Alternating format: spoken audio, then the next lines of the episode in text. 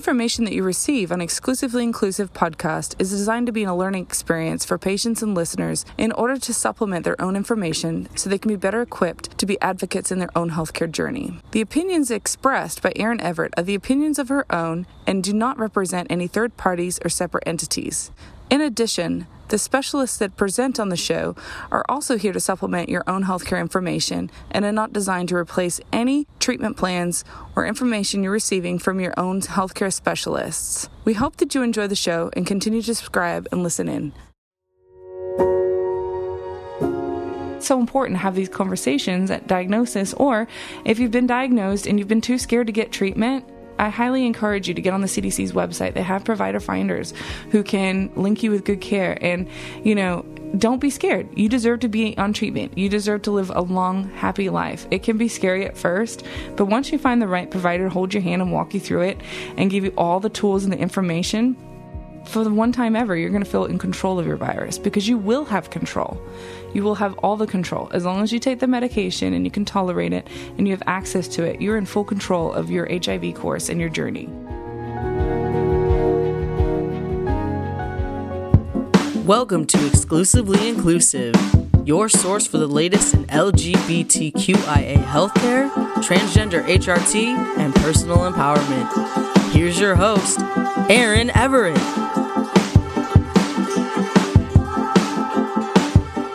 Hey, everybody, welcome back to Exclusively Inclusive. I'm your host, Erin Everett, nurse practitioner. I'm excited for today's episode because aside from loving taking care of the LGBTQ population in general and subspecializing in hormone replacement therapy for the gender diverse community, uh, one of the other areas that I specialize in and that I absolutely enjoy doing so is HIV. I'm actually certified as a specialist in HIV through the American Academy of HIV Medicine. And so, what that entails, that just basically means that I have taken care of a certain number of patients living with HIV, have completed quite a number of continuing education credits to make sure that I'm keeping my finger on the pulse and staying up to date with the latest information about HIV, and then also passed a test for it, which I'll be up, coming up for recertification this year. So that all that to say, I'm really excited to talk about HIV today and get a little bit more education and awareness out there to my listeners. It's still a very relevant healthcare concern, unfortunately. You know, the goal is to at some point just be taking care of patients who are already living with HIV and really greatly diminish the number of new diagnoses. And we are slowly working towards those numbers, but we really need to work a little bit harder as a community, as a country. And just to give you a little perspective on that, last year, oh, actually, I guess not last year, 2018. I still forget that we're in 2020. Um, in 2018, there was 37,832 new HIV diagnoses in the United States. That's a lot. But of those, 69% were among gay, bisexual, and other men who have sex with men. Lumped into that number actually is transgender women because they actually don't ask about gender identity in this particular number, while we can find other specific data rates for trans people. This 69% does not break that down. 24% were among heterosexuals and 7% were among people who inject drugs. So, obviously, we have a lot of healthcare disparities amongst the LGBTQ community, and one of them being the rate of HIV diagnoses. Unfortunately, too, the South is holding steady at having some of the highest rates year after year. You know, the other areas, the Northeast, the Midwest, and the Western areas are doing a little bit better. Some have stabilized. The Northeast has reduced its numbers quite a bit, and so has the West. The West has greatly reduced its number of uh, new diagnoses. So, you know, here in the South, we need to do a little bit better, and, you know, that's part of the reason why I have this podcast. Although it may not make a big impact, hopefully somebody out there listening will feel motivated to talk to their friends, maybe themselves go get tested, and encourage their friends to also do so.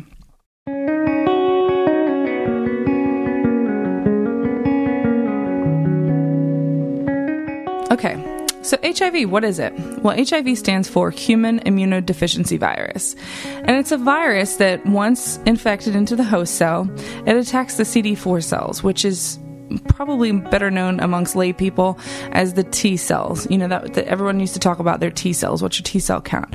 Now we kind of refer to it as the CD4 cell, even though it's the same thing. So, when the HIV virus enters that cell, it replicates. And during that replication process, the CD4 cell can no longer function as an immune cell for the host.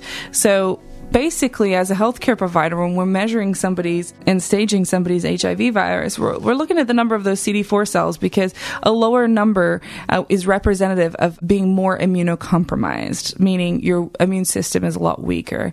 If you have a very nice high CD4 count, your immune system is still holding strong. Over time, without treatment, the number of those CD4 cells continue to decrease and become destructed. So you have less functioning immune cells. And we also see a rise in CD8 cells, which are also a component of the immune system, but they also create a lot of inflammation. And so we kind of look at those cells not so much to show whether treatment or not is working, but also to kind of track long term prognosis for patients. So, overall, there are three stages of HIV. After somebody contracts HIV, they're in stage one, the acute infection. Typically, during this time, people aren't necessarily aware that they've contracted HIV. Sometimes, in very few cases, you might present with symptoms three days after contracting the virus, but that's less likely. More often than not, people will present with symptoms two to four weeks after having an exposure to the virus. So, when I say symptoms, usually, most commonly, if people are going to have symptoms, because of course some people do not have symptoms, they may experience like flu like illness type things where you're going to have a, a sore throat, a very high fever, chills, body aches, pains. You may even present with a red inflammatory rash that's kind of itchy that usually doesn't last for too long. And that's, you know, coined the HIV rash. I would say the majority of people that I've dealt with have not experienced that, but it's definitely possible. During this stage of the acute infection, the virus is taking over the immune system, and that's why the immune system is having a response that presents as fever and illness. Um, it's also when it's rapidly replicating. So during this acute phase is when somebody is extremely contagious and most likely to transmit the virus, but least likely to know that they even have the virus. So it's a very important distinction because if you are someone who is at risk for contracting HIV and you know that you may have had a high risk exposure within the few weeks prior to you having these symptoms, it's really important to go get tested, even if you are on PrEP.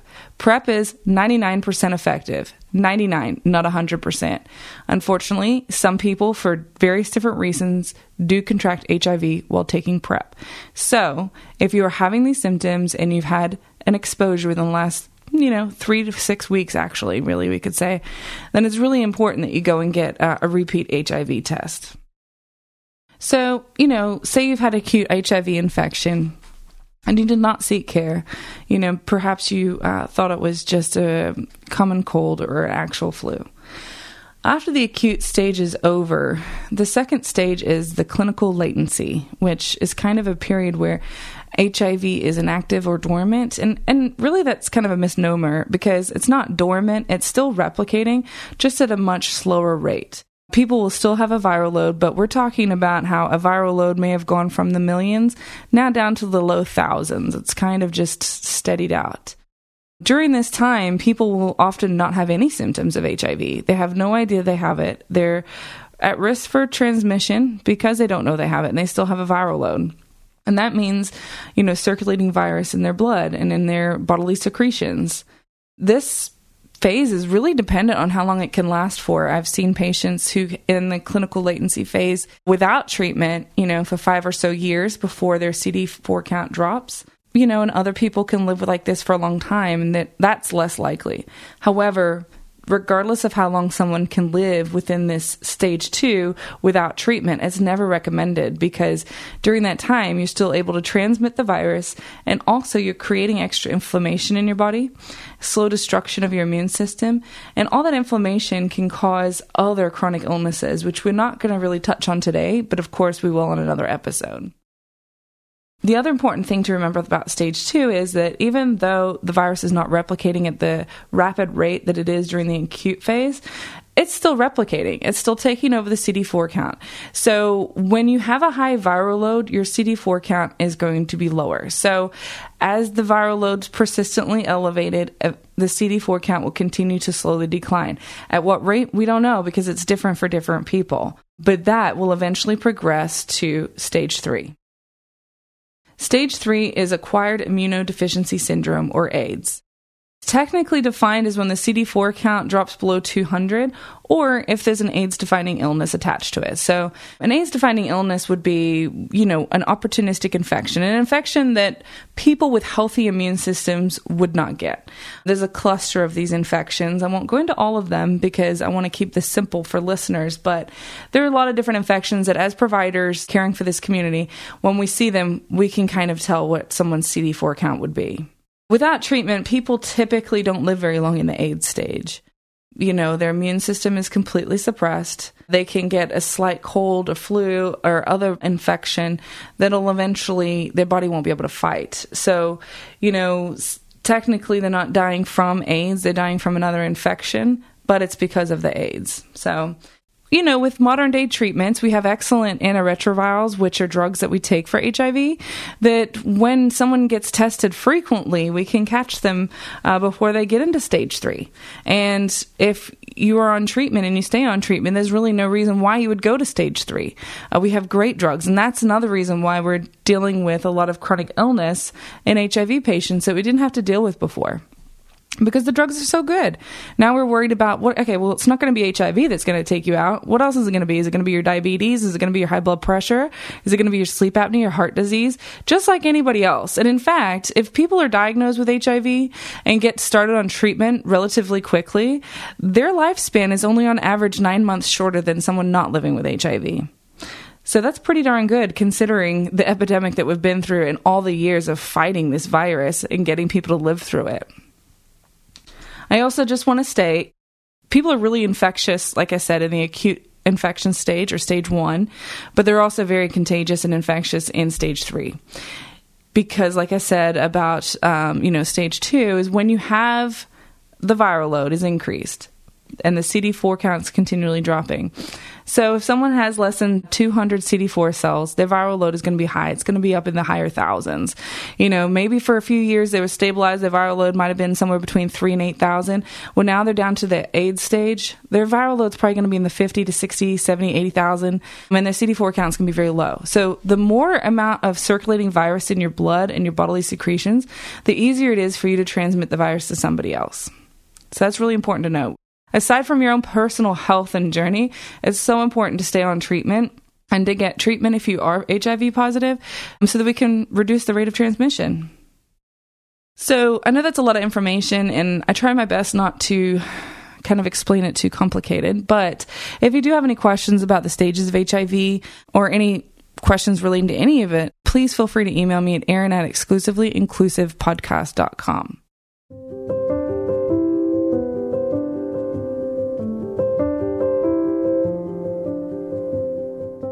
So now that we've talked about what HIV is and the three main stages of HIV, I want to talk to you about testing and transmission. If you feel that you're at risk for HIV, it's really important that you get tested. And there are multiple different ways to get tested. The most reliable way is through the fourth generation HIV test. There are some clinics that do a rapid version of this where they can process it and look for the P24 antigen. So that's the important part about the fourth generation. It's not just testing for the antibodies, it's also testing for the antigens, and it's also specifically looking for the P24 antigen. So it's it's the most reliable. You can actually get a positive test with a fourth generation as early as 15 days after an exposure. Some of the other tests take a little bit longer because they're just looking at the antibody. So, you know, if you if you do an oral swab, they're also very reliable, but they're not as reliable in the early stages of HIV because there's less concentrated HIV virus circulating in the saliva. So, you know, if you if if it's been a while since you've had an exposure, you know, the oral swabs are about 98.1% effective in detecting HIV. But if it's been like two weeks, you're really likely to get a false negative. So it's important to kind of keep that in mind. If you do believe that you've been exposed to HIV and you want more reliable testing, I highly recommend that you find a clinic that's offering testing. Talk to your healthcare provider about whether they'll test you in office. There's a lot of free testing centers. There's also health departments that will do testing, and they all do the fourth generation testing as well. Actually, and I'll post some resources, but the CDC does have a great website called gettested.cdc.gov where you can actually visit that website and you can put in where you're located and they'll find testing centers around you.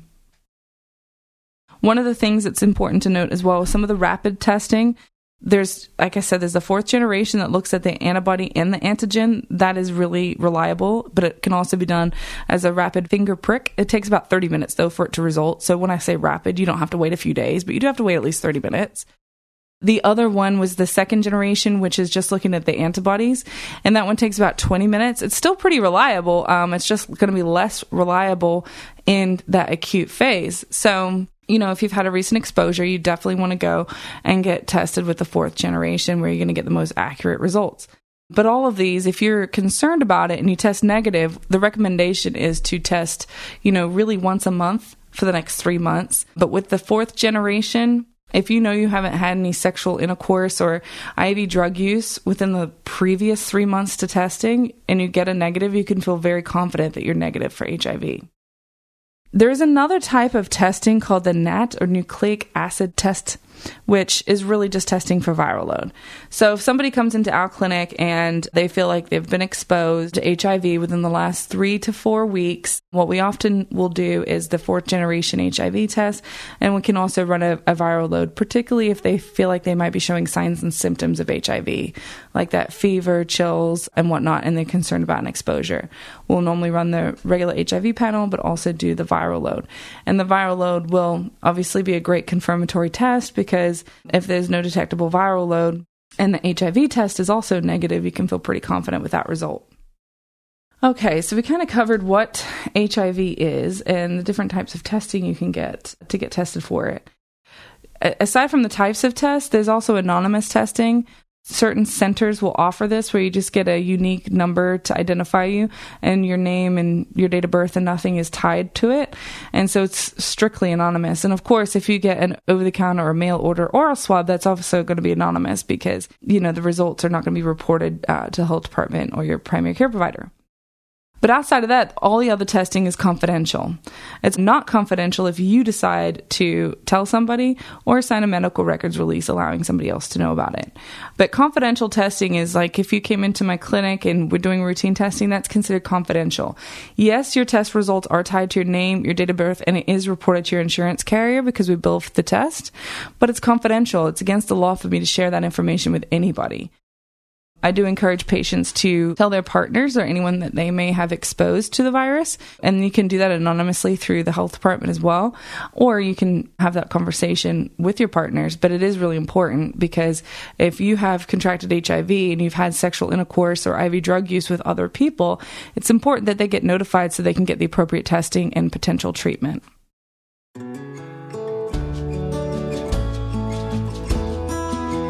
Hey everyone, I have a quick favor to ask. If you wouldn't mind taking a moment and just clicking the subscribe button on whichever platform you use to listen to my show, that would be wonderful. Not only does it allow you to get notified every time I publish an episode, but it also helps with my ratings and reviews. Which, what that means in podcast world is that I'm able to climb up in the rating scale and reach other listeners. The whole reason why I started this show is to access people who needed the information. So please just go ahead and click subscribe, then we can all be happy and continue to listen to this good quality free information. Thank you so much.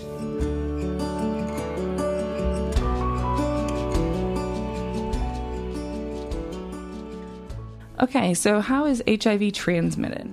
Hopefully, people are a little bit more educated on this than in previous years, but it's still really important to go over it.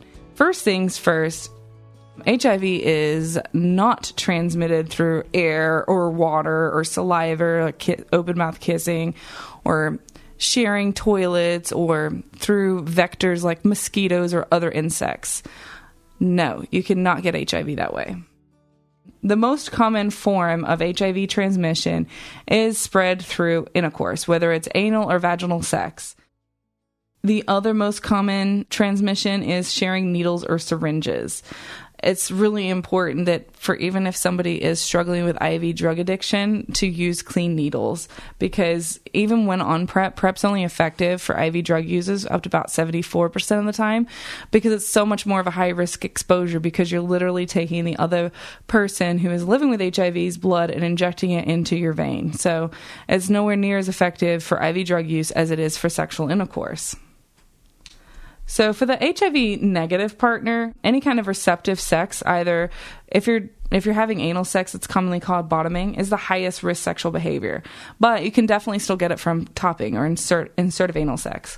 And the same thing true is for vaginal sex, which, you know, is if someone's penetrating the vagina and the person penetrating has HIV, you're more likely to get it because both the vagina and the anal area create a kind of a perfect environment for HIV transmission. They're both closed off from oxygen because HIV is a fragile virus. It doesn't live very long on the surfaces.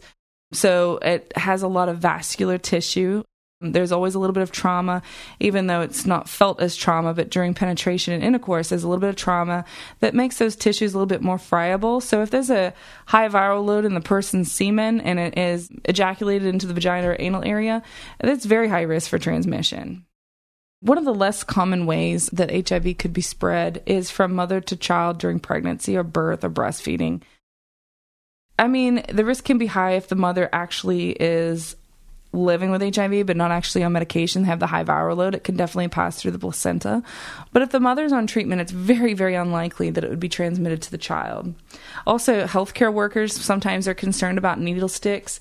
It can happen, but it's less likely to because, again, the person who had the blood in the needle would have to have a very high viral load and would have to be kind of into the vein rather than just like the skin bed depending on where the needle got stuck. So it is a risk, but it's less risky. But it is important for healthcare workers to know that, though, because if you did have a needle stick at work or anything like that, or came into contact with bodily fluids and it went into like the eye socket or anything like that, you'd want to go and talk to your occupational health and get on post exposure prophylaxis.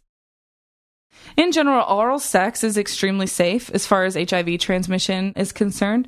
It's very unlikely that someone would contract HIV through either oral sex or fellatio, cunnilingus, or rimming. In general, you know, it's just difficult because there's not a lot of uh, HIV circulating in the saliva.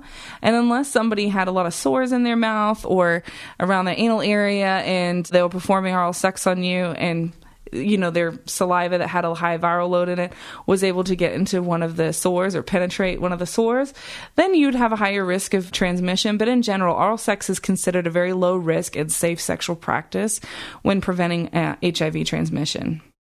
One of the other things i think is really important to mention is hiv risk and transmission can actually increase if there's other STDs present.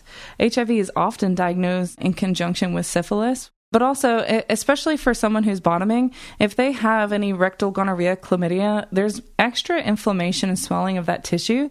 And nine times out of 10, the rectal chlamydia and gonorrhea is asymptomatic. However, if the person who's topping you has HIV and they're not on medicines, then you're more likely to get HIV because you have just taken already a friable and perfect environment for HIV and made it even more perfect by having the swelling and inflammation. It's just with the trauma, the, the burden of the amount of HIV and STD on the rectal tissue is just too much for PrEP to even really prevent it.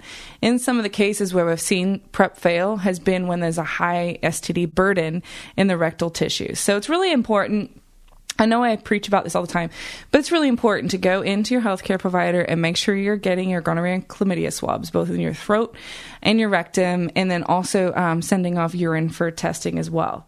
And one of the main reasons, too, is not only for your long term health to stop the spread of STDs, but also to reduce your risk of getting HIV while you're on PrEP.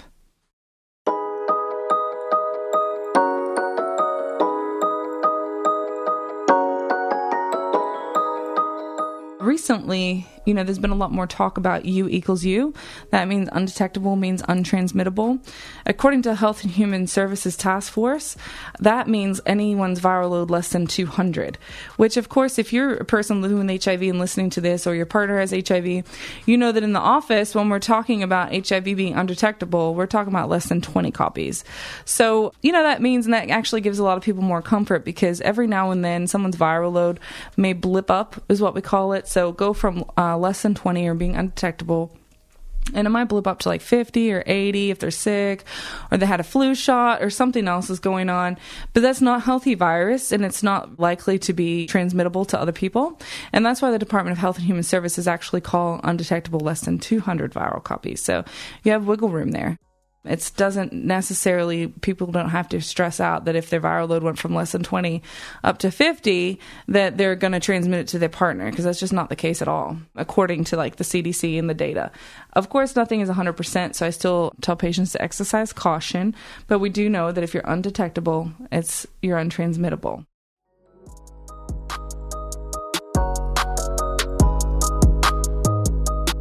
So we've covered the main reasons and the main ways that HIV is transmitted. So, what about treatment? So, say you found out that you have HIV and you want to get treatment. You know, should you start treatment right away? Should you wait to get treated? Uh, what types of treatment are there? We're going to cover all of that. Like we talked about before, HIV is a type of virus. Well, it's specifically a retrovirus. So, the treatment that we use for HIV is called antiretroviral therapy or ART there's a lot of different regimens that a person can take and thank goodness for science we've come a long way on the types of medications that we have and their tolerability. So there's a lot of different options for someone who's what we call treatment naive or have never been on hiv medications before I'm not really going to cover people who have been on different types of regimens and might have resistance and drug switching and that type of thing. I just want to keep it simple with treatment naive. We can cover those other things in following episodes. But in general, when someone is tested for HIV, it's important that they start treatment as soon as possible. We used to think that waiting until the CD4 count dropped a little bit was better, but now we're finding that the sooner that a patient gets on treatment, it actually reduces their risk of chronic long term illness related to HIV. Not only does it reduce their risk, but it also reduces the risk of transmission to other people because the sooner you start treatment, the sooner you can become undetectable. There's a lot of correlation between how high the viral load and how low the CD4 count was to long term prognosis as it pertains to the development of diabetes, heart disease, HIV type cancers, and things like that. So if somebody is tested and treated right away, we're hoping that it's going to be closer to when they're in the acute phase or they're not too far into stage two, the clinical latency phase, so that we can prevent them from having additional long term side effects of their HIV. As I mentioned before, people who are treated with antiretrovirals and stay on their treatment have a similar lifespan to somebody who's not living with HIV. Of course, you know, some of the HIV medicines does cause side effects. However, none of the side effects at this point with the new medicines that we have include death. So they're always going to be a better option to not taking medicine. Let me just say that. But you know, for the most part, a lot of the newer drugs are very well tolerated. When first starting the medication, you might experience like some GI upset, like nausea, vomiting, maybe a little bit of diarrhea, dry mouth. You know, some people might notice changes in their sleep patterns. That's not as well documented. That was more so with some of the older drugs that we use that we're currently phasing out. And we're getting a little bit of data that maybe some of the drugs might, now might cause a little bit of weight gain, but it seems to be pretty minimal, maybe like five to eight pounds. And depending on when you started treatment, being off treatment with and living with HIV can cause weight loss. So sometimes it's a good thing if you're gaining weight. It means it's like your return to health weight, and we expect that in general, HIV medication is designed to be very adherent. So if somebody is not ready to be on medication or has a hard time remembering to take medication, it, it is a really good idea to have that conversation with your provider because, you know, someone who's specialized in HIV medicine is going to be able to sit down and talk you through it because there's going to be medicines that are a little bit more forgiving for busy schedules you know, some of the medicines can be taken with or without food. Others you have to take with a small meal, and you have to be very careful with over the counter supplements. And so it's really important that you sit down with your provider and we come up with a plan that's going to be best suited for you.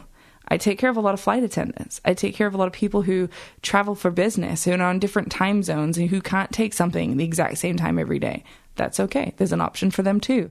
But that's why it's so important to have these conversations at diagnosis, or if you've been diagnosed and you've been too scared to get treatment, you know, I, I highly encourage you to get on the CDC's website. They have provider finders who can link you with good care. And, you know, don't be scared. You deserve to be on treatment. You deserve to live a long, happy life. It can be scary at first, but once you find the right provider, hold your hand and walk you through it and give you all the tools and the information, for the one time ever, you're going to feel in control of your virus because you will have control. You will have all the control. As long as you take the medication and you can tolerate it and you have access to it, you're in full control of your HIV course and your journey.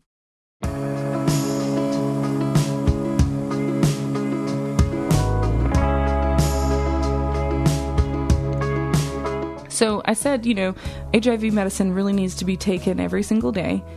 What happens if you miss a dose? Well, that just depends. It depends on the medication that you're on. It depends when you say miss a dose. Is it miss a dose or you missed it for a week and then started it for a week? In general, missing one to two doses a month is not going to cause a huge issue. Missing several days at a time and starting and stopping your medication will cause you to become resistant to that medication, depending on which one it is but for the most part, you'll develop some sort of resistance to your regimen. Each regimen is consisting of three different drugs. And they all have different types of resistances that they can get. And so, if you're really having spotty adherence or forgetting your medication for weeks at a time and then restarting it, again, you need to have that conversation with your provider so we can get you on something that's going to work better for you.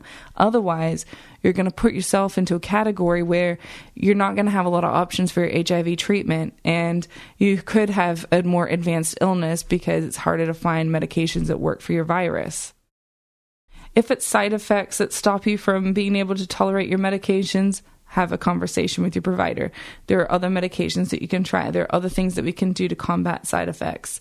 If it's swallowing pills, you know, there are certain that are available in liquid. Some can be crushed. Some of them now are so tiny that for most people, it's not an issue to swallow them.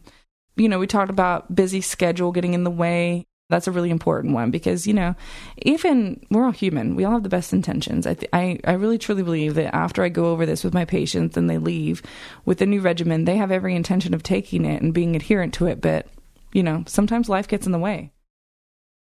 You know, the other thing is someone is like tired or depressed or anxious, it's really important that we manage those things as well to make it easier for them to stay on their regimen and live a long, healthy life. HIV aside, anytime somebody's anxious or depressed, they deserve to feel better. And your provider can equip you with tools, whether it's medications or uh, psychotherapy, but particularly those living with chronic illness, because it is really common to have depression related to chronic illness.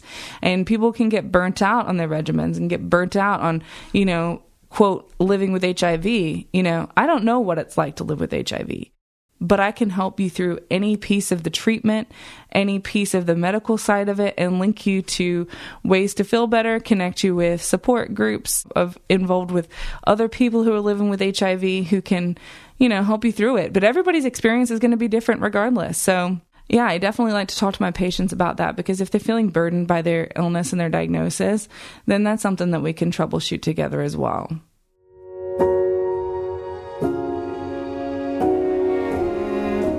Well, I, I think that that was a nice little summary of HIV. Of course, I could talk a long time about HIV.